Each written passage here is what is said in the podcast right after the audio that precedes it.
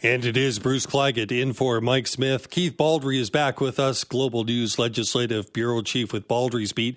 Keith, great to have you back, but boy, a lot is going on and has been going on. Uh, where do we start? Well, I mean, I liked your conversation with Tom Davidoff there. I mean, this is an emerging issue. Uh, we're, we're still looking for the details on this unprecedented plan by the provincial government to basically reach over the heads of municipal councillors and insist on housing being built that the likes of which have not been considered uh, by, by many councils. So the list now in the in the government regulation that came out on last week wasn't just the, the so-called naughty list of 10 municipalities, but 47 municipalities basically being served notice that they too were going to have to live up to uh, some requirements uh, in terms of housing targets, which haven't been set yet. So basically, every municipality uh, in Metro Vancouver, 24 of them, uh, 18 on Vancouver Island, the bulk of which are in South Vancouver Island, Nanaimo, and south of there, and the rest just uh, five throughout the rest of the province: Kamloops, Kelowna, Prince George, Squamish. Again, it's unprecedented, but it's um, some of the points Davidoff made very valiant, uh, uh, very valid ones. Again, this will not necessarily solve the affordability problem, but it may solve the housing supply problem. It also says you're on notice, and that notice goes out to such a, as you point out, 47 municipalities. I think that was the biggest surprise for many of us. I mean, this is not just a Vancouver issue. Oh, certainly not. I mean, South Vancouver Island, there's not much difference between South Vancouver Island, and all the municipalities here um, and much of Metro Vancouver. And plus Kelowna. Kelowna has a significant um, affordability problem. I was in Nelson last year and just um, for a conference. I thought I want to take a walk, go look at the, you know, of course, there's real estate listings everywhere.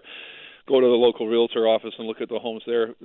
yeah, I couldn't afford a home in Nelson. I mean, we're still talking six hundred, seven hundred, eight hundred thousand dollar homes, which require an enormous down payment. So even small towns in BC yep. are out of reach for uh, when it comes to single family detached dwellings. But it's and the makeup of the neighborhoods are going to change significantly. I live in Fairfield in Victoria, which is a very desired and desirable neighborhood and sort of the king, the capital of single family detached dwellings. But I have a feeling that our neighborhood, most of the homes built around 1911, 1912, aren't going to necessarily be torn down, but they're going to be joined by a heck of a lot of townhomes over the next while. But I'm just uh, walking with some neighbors today, walking our dog through Fairfield. We all agreed that doesn't mean you're going to see the one and a half million dollar home in, in Fairfield knocked down to five hundred thousand dollars. It's just going to mean it's going to be a one and a half million dollar home plus another million dollar home on the property, because I think Tom and you touched on this. The immigration levels are are huge in the coming years. Five hundred thousand people a year. Federal government is is um, uh, projecting to come into Canada. BC's share that will likely usually 113, so about 60 65,000 people a year will be coming into BC. Our population grows by a couple hundred thousand just the last three years. That puts enormous pressure on housing. So I think this is an interesting step by the provincial government, but I think it's just one tool in a multi-tool uh, toolbox uh, because I just don't see this necessarily having a quick impact on bringing down the price of housing. You know, and growth begets growth. Hey, Keith, uh, speaking about some areas that have big growth, Surrey and we're still dealing with two big topics in Surrey. I don't know which one is bigger because both of them are getting so much reaction. But Surrey Hospital, we've got more meetings coming up between Adrian Dix and the doctors as uh, they continue to express their concerns. Doctors and the medical staff with uh, congestion and what's happening with the resources that aren't there. Yeah, so the the big uh, one of the big problems uh, facing Surrey and other hospitals as well is a lack of hospitalists, doctors who work in the hospitals.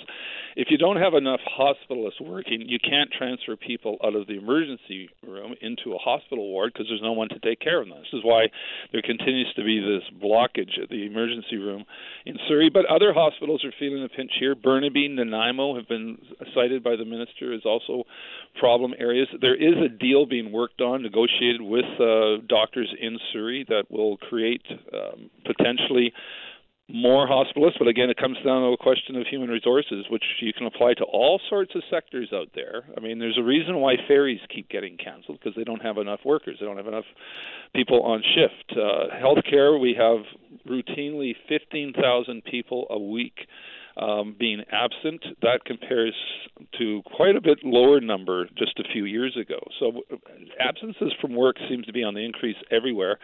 And that's another contributing factor, I think, in, in the hospital situation of the squeeze on uh, on resources because the hospitals are at capacity or near capacity, but all it takes is for one healthcare professional to be absent or a couple of them uh, for a couple of days, and that can literally lead to a chain reaction of people being stuck in the system and not moving into a bed in a timely way. Indeed, and we keep hearing stories about that. Moving over to the ongoing situation, but boy, a new development last week with Mike Farnworth, Solicitor General, and uh, Mayor Brenda Locke. Uh, the war continues between those two. What are we going to see? Is there going to be an end? There has to be an end to the Surrey police question.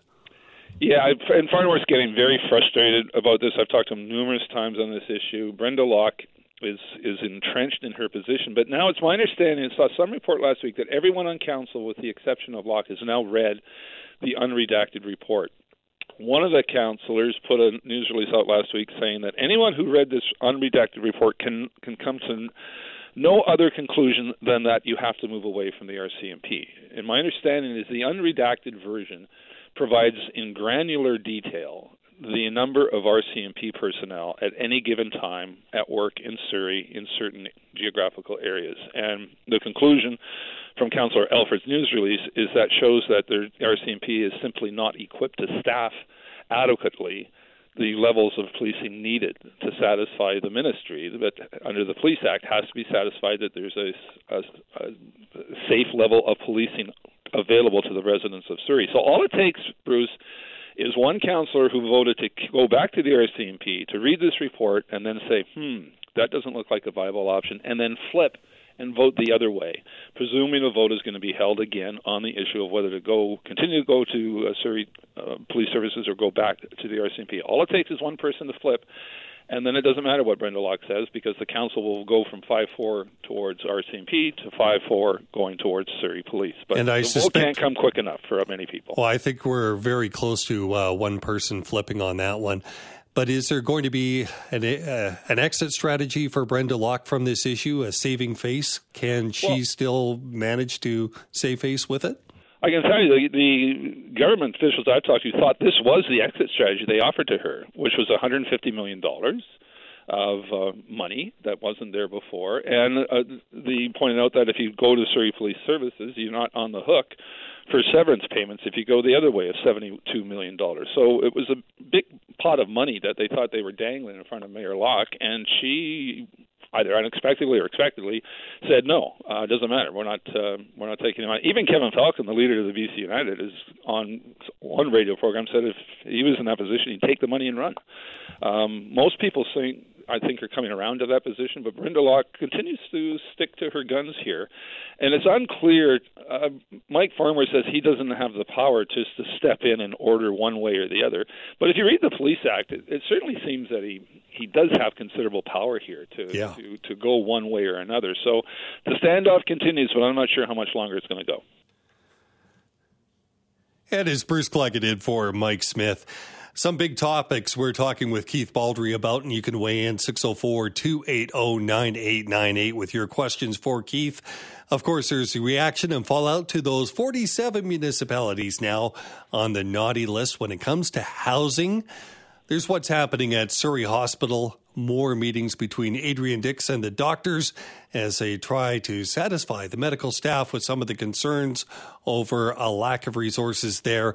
And of course, Solicitor General Mike Farnworth versus Surrey Mayor Brenda Locke. That just continues over the Surrey Police Service and the transition, if that is going to indeed happen. Keith Baldrey, we know that David Eby is in Singapore now, wrapping up his Asia mission he's there to take a look at the housing policies. Anything that he can glean?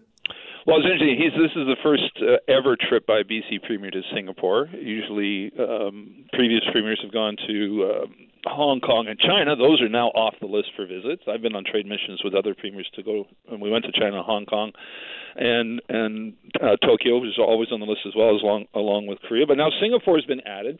And Eby said uh, the reason he wanted to go there was that he thinks Singapore has a unique strategy for housing. It's an island nation of small geographical area, but a lot of people, and they've got a lot of state-owned. There's a state-owned corporation that's uh, heavily involved in the housing market. Also, yesterday he told us on Global that um, he was interested in meeting with one company that leases property from people and then manages it for them and they have a huge number of uh, operations in Singapore, and they're interested in doing business in Canada and BC. So he's there to collect some ideas to see what Singapore is doing right, what maybe it's doing wrong, and see if it be incorporated here in uh, BC. But again, that's the first ever visit to Singapore by a sitting BC premier. Well, open to ideas. That's interesting. Uh, let's go to some phone calls. Going to Chilliwack and Rob. Good morning, Rob. Hey, good morning, Bruce. How are you doing today? Good, good. Good. Okay, so uh, you know, Keith, it's no surprise to you. I'm going to weigh in on this on this uh, policing in Surrey. The fact is, I see a pattern with this NDP government. They're they're meddling in municipalities and their housing. They overturned uh, the judge's decision by rewriting legislation in Kitsilano, and now I can see kind of foreshadowing they're going to start maybe potentially changing the police act. I admire Brenda Locke for standing up to them, you know, but but the fact is, if Mr. Farnworth is going to throw out this 150 million, and if he does impose his view on Surrey and say it's going to Surrey Police, the 150 million should be off the table, and they have to do it on their own. And taxpayers are going to get a good taste of what it's going to cost. That's what I have to say, guys. Thank you. Okay, Keith. Yeah, well, Rob raises a perfectly valid point. This government is reaching into municipal powers like no government before, uh, particularly on the housing file. Um, that that's again, this is unprecedented to basically lay down the law and say that for the greater good you're we're going to curb your local independent powers when it comes to basic things like zoning and what buildings are going to be within your municipal boundaries. So that's again unprecedented. So I agree with Rob. This is um, an approach we have not seen by previous governments. I still don't know what's going to happen in Surrey.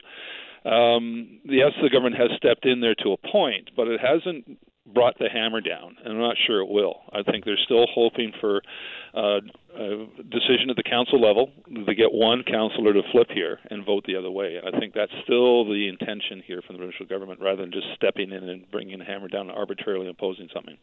And it comes down to this whole idea of the Police Act. Uh, my understanding, Keith, and you touched on this, uh, is the fact that Mike Farnworth could be a lot stronger here if he uh, if he has to be. I shouldn't say want to be, but uh, if he has to be, and actually use the Police Act to come in with uh, something canty. Yeah, you know, my just a layman's read of the Police Act does suggest he has significant powers here. He says he's been briefed by his officials who say no, that's really not how it works, that you don't have that kind of arbitrary power. But um, again, I think this is an evolving situation, and I think at the end of the day, if nothing can be achieved at the council level, there likely will be further government intervention. But I don't think we're quite at that point yet. Are we at the point where this might be an issue in the next provincial election with all those seats in Surrey? Forget how many if you start to add them up. But uh, is there enough of a interest in this issue to actually make it a provincial issue for Surrey? Well, I talked to Surrey MLAs about this. They say they don't think it's the top of mind issue in terms of, of voting. And certainly, if you go back to the last municipal election, the whole issue of Surrey policing was arguably the big issue. And yet, the voter turnout was abysmally low. It was below 40%.